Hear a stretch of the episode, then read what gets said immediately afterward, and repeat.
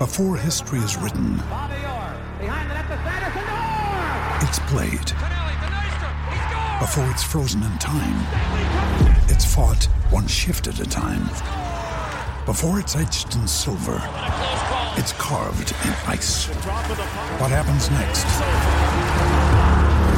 will last forever. The Stanley Cup Final on ABC and ESPN Plus begins Saturday. Ryan Reynolds here from Mint Mobile. With the price of just about everything going up during inflation, we thought we'd bring our prices down. So to help us, we brought in a reverse auctioneer, which is apparently a thing. Mint Mobile unlimited premium wireless. Ready to get 30, 30, bit to get 30, bit to get 20, 20, 20, bit to get 20, 20, bit to get 15, 15, 15, 15 just 15 bucks a month. So, Give it a try at mintmobile.com slash switch. $45 upfront for three months plus taxes and fees. Promo rate for new customers for limited time. Unlimited more than 40 gigabytes per month. Slows. Full terms at mintmobile.com. It's Tyre Power's Big Footy Final Sale. To kick things off, you can get the power to buy three and get one free on selected Toyo passenger car and SUV tyres. Tyre Power's Big Footy Final Sale can't last. Visit tyrepower.com.au now. For logbook servicing you can rely on, you need to make the right choice. You need trained professionals who are fully qualified to service your car according to manufacturer's specifications. For real peace of mind and a nationwide warranty, book in or book online at repcoservice.com.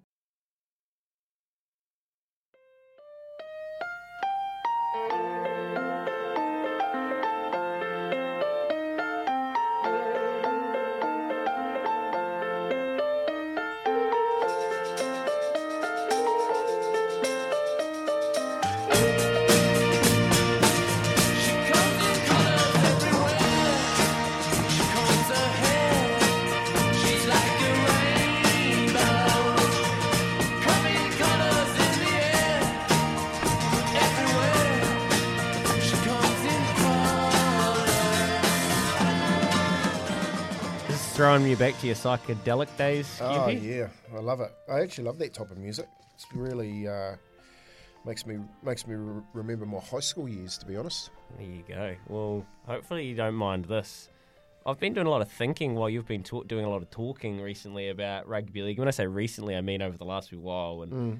actually, it, it kind of just came to me all at once what rugby league in New Zealand and the position it fi- itself finds itself in, um, what it actually reminds me of. And once I started thinking about it, it all kind of made sense. So, would you would you let me wax lyrical for a bit? 100%. And then I'll get your take on it. go hard. All right, bear with me. well, uh, this is where I'm going to start, funnily enough. After years of listening to Kempe and recently being sp- exposed to the way rugby league in New Zealand is administered both at professional level with the Warriors and domestically by New Zealand Rugby League, it's fair to say the sport is at its lowest point in multiple terms, but definitely in the stakes of retaining talent. The great brain drain is a familiar concept to New Zealand. We've lost talented Kiwis for years to bigger, richer, more powerful, and experimental nations. Certain sports, though, we could hold high. We could celebrate as world beaters thanks to for the best people in the world staying and flourishing in their certain profession. New Zealand racing was once like this. We were a powerful international competitor, with horses being bred, trained, and raced here, frequently travelling offshore to claim the riches from Australia to Ascot to Hong Kong, from Japan, everywhere. That's not the case anymore, though, as our industry has shrunk and transitioned. Almost all of our elite equine products, human and horse, are exported at a rapid rate to find a bigger pond and become a bigger fish. Right now, the state of rugby league in New Zealand is at a similar place to New Zealand racing if you think about it. If you neglect the fact that racing still generates well over a billion dollars a year to our economy, we are now essentially not we are now essentially reserve grade at best. I'll paint some similarities for you and you can have a think and make your own mind up. Let's start at the start. Our schools are being pillaged for the next Sonny Bill Williams by Australian scouts with money, fame, and a brighter future on offer. The ability to put their names up in lights in the biggest arenas in the biggest games available. Just like our horse sales, breeders now in New Zealand crave and desire in Australian, Asian, and further markets to pursue and snap up our best juvenile equine talent because there is no longer a market here in New Zealand. The landscape is completely lopsided as the growth of racing offshore left us for dust. It was just the reality. Warriors players who show up, who showed promise but didn't reach their full potential to only flourish offshore. How many can you name off the top of your head? The names are genuinely endless, and this week Eli Katoa has been the fuse lit underneath us all again as deja vu washes over us. You know what it reminds me of? Talented but inexperienced racehorses in New Zealand that show a glimpse of ability, rate up to spec, run time that pings the algorithms, and before you know it, the offers come flying. Verry Elleegant, the most famous recent horse that to be bought and raced to fame offshore. But there are all sorts of levels we see it at. Wolverine, Mr. Brightside, Crosstalk, Bold Mac. Literally just cherry picking some recent examples. But the list is as long as you have time to look. Much like where the Warriors are heading. Often these horses don't make it to the races here in New Zealand because they're swooped on, swooped on and taken to Australia in the flash of an eye in an impressive trial, a trip to the trials, or maybe one or two of them. Don't think that club footballers and rep grade juniors aren't being plucked from our local reserves and parks every weekend for a chance in Aussie. It happens. I've heard Kempi, I've heard people speak about this week in, week out on our show. I guess the major difference here is racing in New Zealand has gotten itself to a place where these things are often celebrated. Careers are actually built, money is actually made, it's an economy itself. It's a business model that, although saddens me, we aren't a top line racing nation in our own borders anymore. It works for the industry. It makes sense. We fit. For rugby league, maybe we'll end up there eventually, in that place that makes sense, and be able to say that admit we are promoting a business model that sustains an industry in Aotearoa but contributes to the flourishing and booming ones offshore. Right now, we're not there because I read your messages and I hear the anguish in Kempi's voice about how our professional team and our domestic pathways are blowing in the wind, pillaged, demoralised, broken.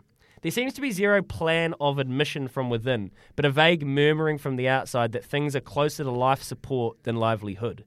As it stands, we are reserve grade at best. We are a feeder nation. We might be the best feeder nation in the world, but regardless, to me, from where we've come, that's extremely disturbing. Mate, that's really good. that is really good. And I've been taking some notes where you've been saying that and cross referencing some of the horse talk alongside the league talk. And I've got one question here: Are we happy to be a reserve grade feeder team in a National Rugby League competition? You look at the uh, Karaka Sales, for instance. So, like we do around the country, we parade our best athletes for all the NRL clubs to come over and look, just like they do at the Karaka Sales. So, prepare them all year, these yearlings and these two year olds, three year olds, they bring them up and they sell them to the highest bidder and and that's what the Melbournes and the Sydney City team do. And not only that, when you're talking about these these um, trips to trials, you know, so let's see if they can trial up and they can go all right.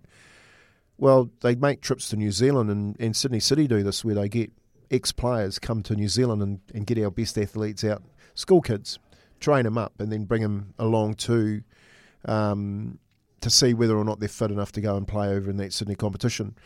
And they don't just go, right, you're in the NRL, then they put them into stables. So you, you look at Chris Waller's stable, Verry Elleegant. You know, comes out of that beautiful part of, of New Zealand called Taranaki. He's walking around in a paddock down there, and all of a sudden we've got the best horse in the world running around in Ascot over in England in front of the Queen. Well, the same thing happens over here. They pick him up and they go, they go, all right, so let's put him in Keebra High. Let's put him out of Marrickville in West Sydney. Mm. You know what I mean? And and what watch and wait until these Sonny Bill Williams players come through and That's become right. the best players in the world. So the analogy that you're using is so so similar to what's going on in New Zealand. And Louis, to be honest, the NRL really need to own this because it's a problem that I can't see going away overnight. I can't see it's a problem that the Warriors can fix, and it's definitely a problem that our national body can't fix because we can't fix ourselves to start with. Um, but for the NRL to allow this type of, I guess, pillaging to happen when we really need to strengthen the game here in New Zealand. Because if we don't strengthen the game here in New Zealand, then we do have a development problem and, and recruitment problem that the Australians and the NRL system know about. And and Mr. Abdo knows that. He's a very, very smart man. So I'm hoping that, you know, one day the NRL stop this parade ring of athletes just waltzing out the front door on a jet plane into high schools over in Australia and becoming the Sonny Bill Williams for other people. Yeah. And I hope I explained that enough and you kind of got where I was saying, well, the difference is in racing, they made an industry of it in itself. They, they embrace it now because they have to. We don't pretend like we can contend. We provide this equine product, James, James McDonald, Chris Waller, human, and then equine. Well, see, and that's your point. So the the, the question is, are you happy That's being right. a reserve grade Yeah. feeder team When are you gonna move? as the Warriors to the National Rugby League Trying to then compete with them in the same competition. when they're taking all of your superstars overseas to play for other fif- the other 15 franchises? Do we just have to completely reassess what we're doing with rugby league in New Zealand, where we're at? And uh, as I set it up, the brain drain, it's not new, but it is sad in this instance. There you go. Best podcast I've had, definitely. Wow. Even I'll listen to that one 10 times. When making the double chicken deluxe at Macca's, we wanted to improve on the perfect combo of tender Aussie chicken with cheese, tomato, and aioli. So, we doubled it. Chicken and Macca's together and loving it. Ba-da-ba-ba-ba. Available after 10.30am for a limited time only.